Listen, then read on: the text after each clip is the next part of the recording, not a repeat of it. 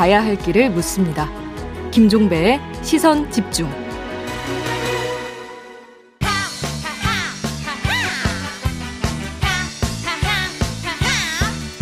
네, 매주 월요일에 만나는 정치 하하하 시간입니다. 하태경 국민의힘 의원과 함께합니다. 어서 오세요. 예, 안녕하세요. 하태경입니다. 의원님께서 지난주에 이제 해외 출장을 가셨기 때문에 두 주 만에 이제 그 뵙는 건데요.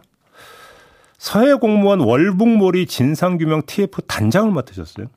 예, 지금 요 청을 받고 제가 수락을 한 상태입니다. 그러니까 일단 지금 그 의원님이 단장을 맡는 것까지만 결정이 됐고 이제 멤버 구성 아직 구성하고 있는 것 같습니다. 원내대표실. 그렇죠. 그렇죠. 예. 이게 지금 엄청나게 지금 뜨거운 쟁점이기 때문에 오늘 이걸 좀 중심으로 좀 여쭤봐야 될 것 같은데요. 예. 일단 먼저 우리 애청자 여러분들의 이해를 돕기 위해서 간략히 제가 먼저 상황 정리를 하면 그렇죠. 예.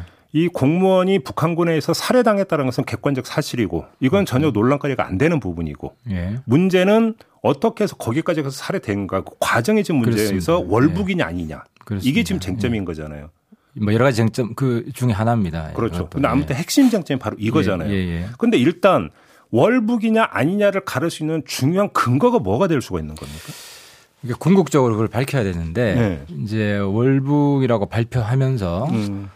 어, 조작한 것들이 지금 확인되고 있습니다. 조작을 했다. 수, 예, 수사 조작. 문재인 정부가 그렇죠. 음, 어떤 조작을 이제 크게 물론 이제 제가 지금 제기하는 거니까 이제 음. 조작 의혹, 의혹이라고 할 수 있는데 4대 조작 의혹을 제가 지금 확인을 했는데 네, 네. 첫 번째는 도박 빛을 지나치게 많이 부풀렸어요.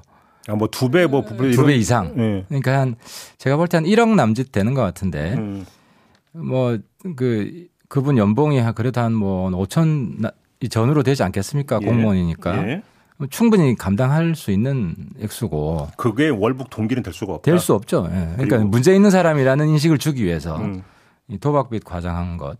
그리고 이제 두 번째는 정신적 공황 상태였다. 이렇게 발표를 해요. 아, 당시에 2년 네, 전에? 네. 이것도 조작 의혹이 있어요. 왜냐하면 그 인권위 보고서에 나오는데 음. 정신적 공황 상태로 발표하고 나서 심리 전문가에게 의견을 진단 의뢰합니다. 아, 그럼 선우가 뒤바뀌었다. 뒤바뀌었어요. 음. 그래서 인권위 보고서 보면 그래서 음. 이거는 근거 정확한 근거가 있지 않고 음. 그 해경의 추측이다. 세 번째는 편견이다. 세 번째는 조류 조작입니다. 조류.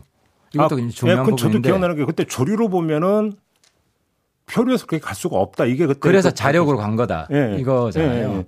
근데 이제 그 조류 그 자료를 준 측에 음. 그 전제를 확인해 보면 음. 이건 이론적인 것이지. 실제로 그날 조... 실제로 그랬다고 볼 수가 없다. 근데 보통 조류는 이렇게 다 그러니까 대충 나오지 않습니까? 그러니까 일기예보가 100% 정확하지 않듯이. 아, 아 그러면 그 기상 상황 따라 조류도 많이 바뀐다는 이야기 되는 거고요. 예, 예. 음. 그래서 나중에는 어땠, 어땠냐면은 음. 실제로 부유물에 타고 있으면은 자력으로 가는 게 불가능해요. 아, 아니 그러니까. 바다 파도 칠 때 튜브 위에 타고 있는 거랑 똑같아요. 그렇죠. 그럼 네. 튜브가 파도에 휩쓸리지 네. 자력으로 그걸 네. 거슬 수가 없잖아요. 네. 그래서 나중에 또 말을 바꿉니다. 아, 갈 수, 조류가 북으로 갔을 수도 있겠다 이러면서 음. 얼버무려요. 음흠. 이 부분도 조작 의혹이고. 네. 그리고 하나만 더, 네, 4대라고 예, 했는데. 한 가지가 더 있는데 네. 방수복을 은폐합니다. 방수복? 방수복. 이 방수복이 뭐냐면 조끼 얘기하는 거예요? 아니요. 전체 옷. 구명조끼 아. 말고 상하이로 방수복을 그렇죠. 입고 있었다는 방수복이 있습니다. 이게 음. 왜냐하면 이분들이 종종 물에 들어가기 때문에 네. 이 이대준 씨가 신입 그 이제 직원들이 오면 음. 방수복 입지 않고 저무 차가운 바닷물에 들어가면 3시간이면 죽는다. 그렇죠. 저체온증 걸려 당연히. 네, 그 저체온증으로 네. 이런 이야기를 평소 했답니다. 네. 그래서 당시 이제 직원들이 진술서를 썼는데 이 방수복 입지 않으면 죽는다는 걸 잘 아는 사람이 음. 월북 기도를 했다면 왜 방수복을 방에 두고 그냥 갔냐. 음. 아, 방수복을 안 입었었다? 네, 그렇죠. 음. 근데 이 진술문들을 다 덮은 겁니다. 음. 그러니까 월북이라고 보기 힘든 정황 증거들이 나타나고 있는데 예. 이 지금 이제 네 제가 지금 말씀드린 네 가지만 음. 네 가지인데 더 있어요. 더 나올 겁니다. 그러니까 이런 게 다 수사 과정에서 조작되었다는 거죠. 어, 그렇다. 그러니까 요 그럼 4대 의혹을 중심으로 이게 어떻게 해서 이런 발표가 나왔는지를 이제 본격적으로 들여다보겠다는 이야기가 되는 거겠고요. 여기에다 플러스 알파가 계속 나올 플러스 겁니다. 알파가. 자, 여기서 SI라고 하는 특, 군 특수 정보 이야기가 계속 나오는데 이건 뭡니까? 그건 뭐냐면 뭐 이미 다 나온 이야기여 가지고 음. 그 이제 공무원, 이제 서해 공무원하고 북한 군인하고 대화를 했을 거 아닙니까? 네. 그거는 녹음이 안 되잖아요. 근데 그 다시 먼, 이제 보고는 됐을 거 그러니까 북한군하고 상부하고 네. 보고한 내용이 있잖아요. 음, 음. 이제 이 부분을 음. 이제 저희 당국이 잡은 거죠. 네. 잡은 거고 그게 소위 감청 정보라고 하는 겁니다. 자, 그럼 만약에 한번 제가 가정에서 여쭤볼게요. 그러니까 통신 감청 정보를 확보를 했고 거기서 보면 그 일선의 북한군이 상부에 보고를 아 이 사람이 지금 그러니까 그 월북 의사를 표명을 했습니다는 만약에 내용이 들어가 있다면 그건 근거가 되는 겁니까 안 되는 겁니까? 그 북한 당국의 발표를 보면요. 음. 그 김정은 사과문이라는 음. 발표 내용을 보면은 도주하려는 조짐이 있었다라는 내용이 나옵니다. 북한군 발표에? 그렇죠. 북한 음. 쪽 발표에. 그러면 지금 그 말씀은 월북 의사를 표명했으면 도주하려고 했겠느냐 이 말씀이시죠? 아, 그렇죠. 그러니까 음. 그 북한 당국 쪽은 음. 월북 진짜 월북 의사가 있는 사람이라고 안 봤다는 거죠. 음. 그러니까 본인은 살기 위해서 음. 지금 총 들고 지금 물어보잖아요. 너 누구냐? 그러니까 예를 들어서 누구냐? 그 말씀은 그러니까 단순히 이분은 그러니까 월북이 아니라 그러니까 만약에 표류라고 하는데 하다 보니까 북한군이 나오니까 살기 위해서 그냥 그 순간에 월북을 가정할 수도 있다. 예를 들어서 아, 그렇죠. 이런 주장도 성립이 되는 그럴 수도 있죠. 저는 그랬다고 봅니다. 음. 그리고 실제로 월북이라는 표현이 감청 정보에 있다고 이제 당시에 그러면 그 말씀은 설령 통신 감청 정보에 그 내용이 있다 하더라도 그게 팩트는 안 된다 이 말씀이신가요? 그렇죠. 실제로 그걸 전원 정보라 그러거든요. 음. 남들이 한 이야기, 자기 이야기가 아니라 예. 전원 정보는 그냥 부분적 참고 사항이지 예. 결정적 증거가 될 수가 없습니다. 어, 그럼 이건 이제 진상 규명하는 데 상당한 지금 험로가 예상했는데 어떻게 근데 문제는 예. 이런 전원 정보를 가지고 음. 북한 발표에도 도주하려고 했다라는 내용이 나오는데 음. 이거 실제로요 월북자를 북한이 총살하지 않습니다. 음. 근데 그때 왜냐하면 수령님 좋아서 가는데 그때 코로나 상황이었다라는 얘기가 그때 좀 있지 않았습니까? 일, 코로나 상황이었어도 일부 네. 탈북자들 북한에 음. 다시 넘어간 경우 있잖아요. 음. 다, 다, 죽이지 않았어요. 음, 그랬네. 그, 예, 국경을 넘어온다고 해서 모두 다 음. 죽이지 않았습니다. 알겠습니다. 근데 지금 우상우 비대위원장이 어제 그 밝힌 내용을 보면 그때 당시 이 첩보 내용은 국회 국방이나 정보위 여야 의원들도 같이 열람을 했고 이때 그 국민의힘 의원들도 어, 이거 월북이네 이렇게 이야기를 했다. 근데 왜 이제 와서 이러느냐 이렇게 주장을 했거든요. 저는 우상호 위원장이 요즘 보면 좀 전두환 전 대통령 닮아가는 거 같아요. 네? 처음 이야기한 처음 뭐라고 그랬냐면은 음. 아니 무슨 월북 공무원 죽은 게 그게 뭔 큰 문제냐. 음. 지금 먹고 사는 게 중요하지. 야, 민생 강조하면서. 아, 그러니까 네. 인권 짓밟는 경제가 전두환의 국정 철학이에요. 그렇죠. 정의와 인권은 무시하고 음. 먹고 사는 문제만 챙기면 된다. 음, 음. 그게 전두환 국정 철학인데 음. 우상호 이분은 전두환과 싸웠던 분인데 음. 자기가 싸웠던 분 닮아가는 것 같습니다. 그런 점에서는 그렇게 비유를 하신 거. 요 사실관계는 좀 확인해 주실 아, 수 있습니까? 제가 국방위원이고 정보위원이잖아요. 그럼 열람하신 적 열람한 적이 없어요. 그럼 어떻게 된 얘기인데요? 아니 그러니까 좀 뭐 이상한 이야기 듣고 와가지고 네. 그러면 당시 통신 감청 정보라고 하는 걸 가져와서 보여준 적은 보여준 적은 없고 혹시 그럼 그 내용을 보고한 적은 있습니까? 질문했을 때 답변하면서 이제 이러이런 내용이 있었다. 아, 혹시 그럼 그걸 좀 밝혀줄 수 혹시 공개를 못 하나요? 그러니까 월북이란 단어가 있었다. 월북이란 단어가 있었다. 어. 그래서 그때도 계속 물은 거예요. 예. 그 월북이란 단어를 가지고 음. 월북이라고 단정할 수 있느냐. 음. 아, 그죠 회의에서 국회 회의에서. 아, 그렇죠. 음. 그런데 계속 정부 측은 이제 그렇게 우겼고 음. 저희들은 그 감청 전원 정보를 가지고 음. 월북이라고 100% 단정하기 어렵다. 음, 음. 다른 다른 증거들이 있어야 되는데 음. 다른 정황 증거들은 제가 방금 말씀드렸듯이 다 조작된 것이다. 네, 그렇게 보시는 거고. 자, 아무튼 그러면 대통령 기록물 공개가 필요하다는 게 국민의힘 입장이죠. 국민의힘 입장이 아니라 법원 판단이죠. 법원 판단. 에서 네. 그 핵심적으로 이제 공개해서 공개하면 안 되는 건 빼고는 그러니까 일부던데 어떤 걸 빼고 어떤 건 공개도 된다고 한 거예요. 좀 정리 좀 해주시면. 그거는 자세하게 나와 있지 않아요. 네. 자세하게 나와 있지 않은데 네. 예를 들어서 감청 정보 같은 경우가 제일 지금 민감하죠. 그거는 이제 공개돼. 그거는 이제 뺐을 가능성 열람하면 됩니다. 아, 공, 열람? 열람하면 됩니다. 그냥 가서 그러니까 눈으로만 보면 메모도 안 되고 그렇죠. 그렇죠. 우리 이제 정보위원들이 있으니까 정보위원 출신들이 있으니까 그 음. 그 사람들이 비밀인가 음, 음, 지구권이 있고 음. 그래서 여야가 함께 열람하면 되고 그래서 이제 법, 또 법원에서 공개하라고 한 것들은 뭐 회의 자료 이런 것들이 있지 않겠습니까? 그 또 청와대에서 이제 관계 장관 대책회의 같은 것도 했고 이런 내용들은 이제 법원에서 공개하라고 한 거를 대통령 기록물로 공개를 거부한 거거든요. 그런데 청와대에서. 이제 근데 그 기록물이 이제 지금은 국가 기록원으로 넘어가 있는 상태라는 거예요. 그건 이제 논란의 여지가 있는 거죠. 법원에서 공개하라고 음. 하니까 예. 왜냐하면 모든 청와대 기록물을 그 기록물로 다 넘기는 건 아니거든요. 음. 그거는 대통령의 판단이거든요. 그렇죠. 이거는 넘기고 이건 넘기지 말고. 근데 안 넘길 수도 있었어요. 왜냐하면 법원 판결을 따르면. 아, 이제 그게 이제 그 문재인 정부 임기 만료 전에 나왔기 때문에. 그렇죠. 그러니까 안 넘길 수도 있었는데 지금 넘어갔는지 안 넘어갔는지 그럼 그것도 아직 확인이 안 되고 있는 거예요. 넘어갔다 그럽니다. 넘어갔다. 예, 예. 그러면 국가기록원의 어떤 그 자료를 보려면 결국은 국회에서 3분의 2 이상의 동의를 받거나 근데 의석분포로 보면 그건 좀 어려울 것 같고 서울 고등법원의 판단이 있으면 되는 거 아닌가요?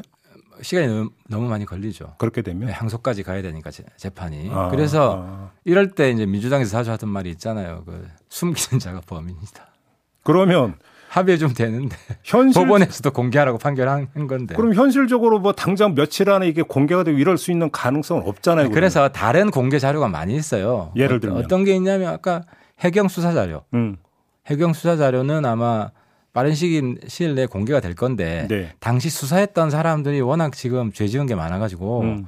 어, 실무선에서 많이 좀 거부하고 뭐 이러고 아, 있고. 그 말씀은 이제 청와대의 어떤 기록은 대부분이 대통령 기록물로 지정이 됐겠지만 해수부나 이런데 이제 다른 부처의 기록은 있을 수 있지 않겠냐. 네, 국방부에도 그 있죠. 음.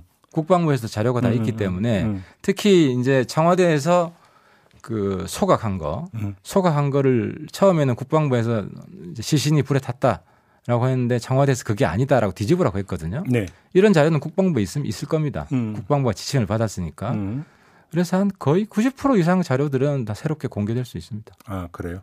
그러면 지금 이제 그 TF가 구성이 되는데 TF에서는 그럼 진상을 규명해서 어떤 접근 경로로 일단 일단 지금 말씀하신 게 이제 부처에 남아 있는 기록을 공개하는 것. 그다음에 국회 차원에서 무슨 뭐 진상조사 특유나 이런 게 구성이 돼야 된다고 보시는 거예요? 어, 돼야 되겠죠. 왜냐하면 음. 국가의 가장 중요한 책무가 음. 국민의 생명 보호잖아요. 네. 그 생명이라는 게 딴 게 아니라 육체적 생명 플러스 음흠. 정신적 생명이거든요. 인격권, 명예 같은 거거든요. 음. 근데 이 육체적 생명은 북한이 죽이고 음. 정신적 생명은 문재인 정부가 죽인 거거든요. 음. 알겠습니다. 이제 진상규명 쪽에 이제 초점 맞춰서 의원님께 여쭤봤는데 정치적인 측면 좀 한두 가지만 좀 여쭤볼게요. 예, 예. 일단 지금 민주당에서는 왜 갑자기 이게 이른바 요즘 하는 말로 순위 갑툭튀라고 갑자기 툭 튀어나왔느냐.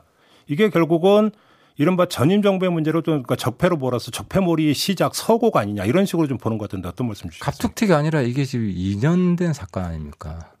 그러니까 사건이 그러니까, 2년 된데 그러니까 이게 예. 이미 요번에 이제 해경이 발표한 게 최종 수사 결과의 발표예요. 음, 음. 원래 문재인 정부의 최종 수사 결과 발표가 됐어야 됐는데 네.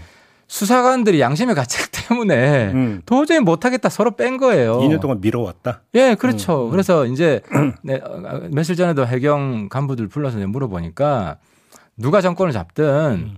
이건 빨리 발표를 해야 된다. 음. 그리고 지금까지 기다렸던 거는 국을 이제 검색을 할 거 아닙니까? 월북을 만약에 시도를 한다면 네이버나 음, 구글이나 음. 검, 네이버는 다음 검색 기록이 하나도 없는 거예요. 북한 무슨 조류 어쨌든 월북 관련한 음. 검색어 검색한 기록이 하나도 없어요. 일체 없어요, 그게? 일체 없어요. 음. 그리고 그래서 구글에서도 어떤 검색을 했을 수 있으니까 음. 구글의 협조를 얻으려고 그 시간이 걸렸어요. 음. 근데 최종 답변이 안 와가지고 어. 그래서 이것만 보더라도 월북 기, 음. 그러니까 기획된 어떤 월북 이런 건 말도 안 되는 거예요, 처음부터. 음. 그러니까 이게 이제 그 제가 갑툭튀라고 말씀을 드렸던 이유는 2년의 징계 전 진행 과정 때문이 아니라 그러니까 그 대통령실 주도로 정배 정보 공개 청구 소송 1심 판결에 나왔고 항소를 했던 걸 포기를 했잖아요. 그 결정으로부터 시작이 돼 며칠 전에.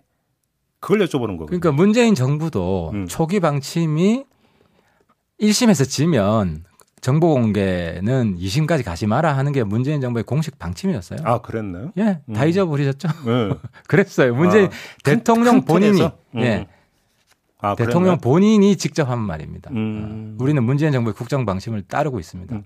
그다음에 어제 나온 걸 보면은 지금 그 정보공개 소송 대응에 대해서 전수조사에 들어갔다 대통령실이 이 보도 보셨죠, 의원님도? 뭐 문재인 정부 국정 방침을 그대로 승계해서 하면 뭐 네. 여태까지 그거는 필수 코스라고 봐야 되는 겁니까? 어떻게 봐야 되는 겁니까? 그러니까 이제 이건 윤석열 정부에 있어서 숙제가 될 거예요. 네. 1심에서 지면 네. 2심에서 항소하지 않을 것인지 말 것인지 음. 윤석열 정부도 방침을 정해야 되고요. 그렇죠. 근데 어쨌든 문재인 정부 때 그런 방침이 있었기 때문에 음. 방침을 지켰는지 평가는 필요하겠죠. 그렇게 보시는 거고. 알겠습니다. 의원님 모신 김에 정치적 현안 네. 지금 한상혁 방통위원장하고 전현희 국민권익위원장 지금 진퇴 문제가 지금 본격적으로 논란이 되는데 의원님 개인 견해는 어떠세요? 이게 정권 바뀔 때마다 이런 일이 있잖아요. 아 그러니까 이게 그래서 좀 근본적 해법이 필요하고 네. 제가 제시하는 해법은 공공기관장 임기를 2년 6개월로 하자. 음. 그래서 이제 대통령 5년하고 이제 임기 맞추자 이거죠. 예, 맞추자는 거죠. 근데 그건 좋은가? 그건 얼마든지 논의해 볼 수 있을 것 같은데 지금 당장이 문제죠. 당장은 이제 본인이 잘 판단해야죠. 왜냐하면은 음. 이제 전한 이런 분들은 음. 정치적 색깔이 너무 강해서 음. 윤석열 정부랑 협조가 안 되거든요. 근데 그럼 정부 아니 정부 협조를 받아야 되, 는데 네. 예산이나 여러 가지 협조 사항이 있잖아요. 네. 그럼 그 기관 일이 잘 되겠습니까? 근데 예를 들어서 전현희 국민권익위원장의 경우만 예를 들면 그러면 이분이 위원장하면서 국민권익위원회가 좀 편파적으로 뭐를 진행했다라는 사례가 그게 중요한 게 아니라 네. 지금 정부랑 신뢰관계가 전혀 없고 네. 그잖아요. 근데 지금 정부랑 협조해야 될 사항들이 많잖아요. 근데 권익위는 오히려 거리를 둬야 되는 기구 아니에요? 정부하고? 그러니까 이제 본인이 잘 판단할 거라 믿습니다. 출마를 계속 했던 분이고 음. 예를 들어 제가 어디 기관장으로 가 있는데 정치적 색깔이 너무나 분명한데 음. 그러니까 어공들 어공들은 다 양심에 따라서 음. 저는 판단해야 된다고 봅니다. 늘공들이야 뭐 그 자리에 있, 있는다고 해서 큰 문제가 되겠습니까? 알겠습니다. 마무리해야 되겠네요. 시간이 예. 다 됐네요. 고맙습니다. 예, 네. 수고하셨습니다. 국민의힘의 하태경 의원이었습니다.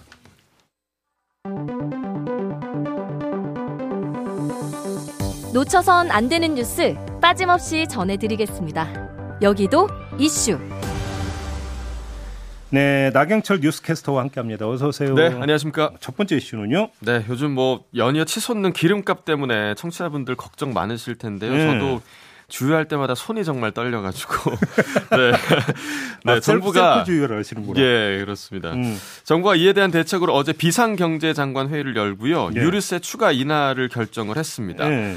다음 달부터 연말까지 현행 30%에서 어 37%까지 그 인하폭을 늘린 건데요. 음. 이렇게 되면 휘발유에 붙는 세금 리터당 57원, 또 음. 경유는 리터당 38원 정도가 추가로 인하가 됩니다. 야, 이러면 이제 경유가 더 비싸지는 거죠. 그러니까요. 인하폭이 상대로 적으니까. 그렇습니다.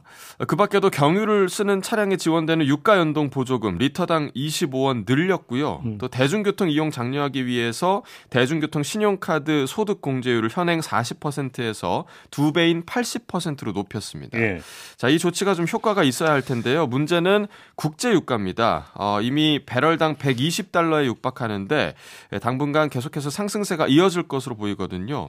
이 국제 유가가 오르면 유류세 인하 효과 금세 사라지는 걸 저희가 좀 여러 차례 목격을 음, 음, 했고요. 음, 게다가 이번에 늘린 유류세 인하 폭 37%가 법정 최고 한도입니다. 그러니까 음. 그러니까 정부가 더 이상 쓸 카드가 없다라는 얘기죠. 더 내리려면 이제 법을 바꿔야 된다는 그렇습니다. 얘기잖아요. 네. 이 일을 뭐 일각에서 법 개정을 해야 된다 음. 이런 주장도 나오고요. 음. 또 공공 요금도 문제입니다. 어제 추공호 부총리가 철도, 우편, 상하수도 요금은 하반기에 동결하겠다라고 했지만 음. 전기와 가스 요금 어, 뼈를 깎는 노력으로 인상을 최소화하겠다라면서 음. 어, 최소 폭이나마 인상이 좀 불가피하다라는 음. 점을 밝혔는데요. 음, 음. 아, 지금 뭐 물가뿐 아니라 주식 또 가상화폐 이런 자산 시장도 폭락하고 있거든요. 음. 그만큼 전 세계적으로 정말 비상 상황인데요. 예.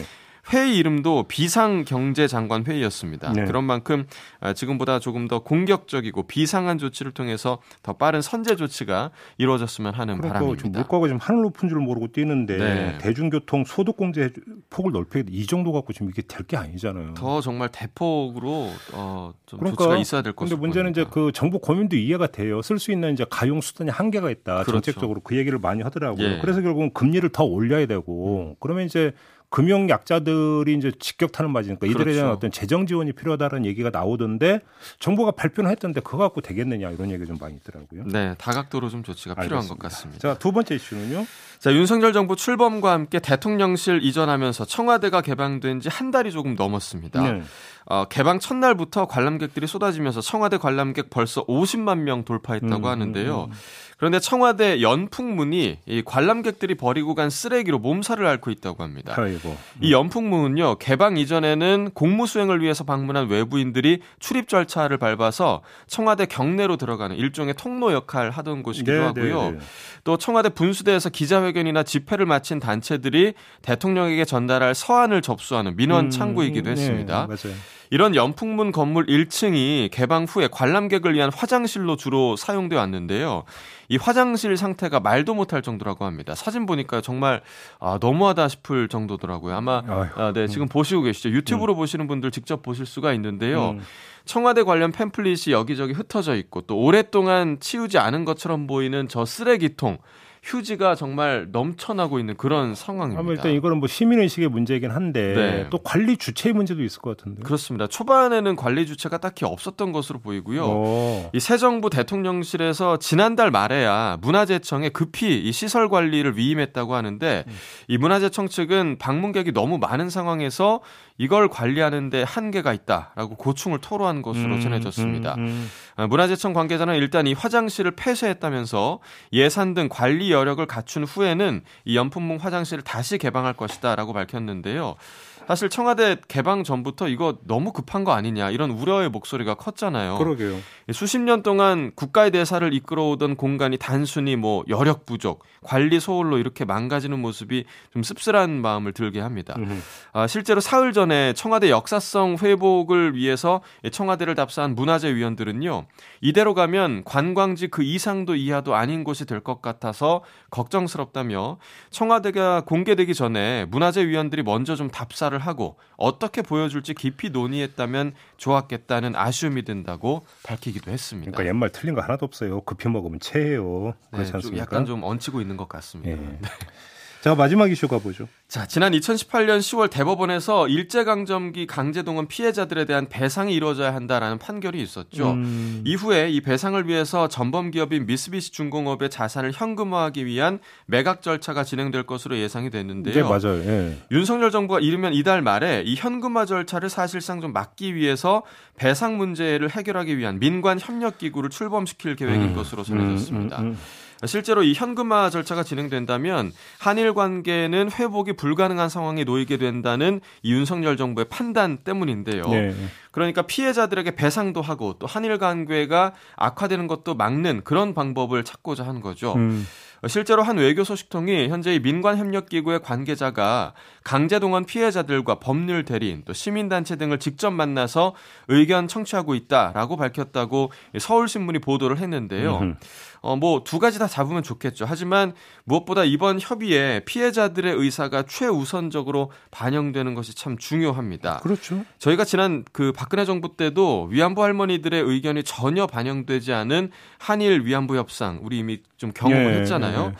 우리 국민들 모두가 같은 마음이지 않을까 생각이 드는데요. 음. 뭐 배상도 배상이지만 본질을 잊지 않는 이 민관 협력 기구가 되었으면 좋겠다 하는 마음이 듭니다. 그러니까 한마디로 이건 솔로몬급의 지혜가 필요한 사안이다. 맞습니다. 뭐 이렇게 말씀을 드려야 될 것 같은데 네. 솔로몬급 지혜가 나올지는 한번 좀 지켜보는데요. 네. 위원회 이거는 좀 임시 방편일 가능성이 높다. 요 얘기도 좀 함께 해야 될 것 같네요.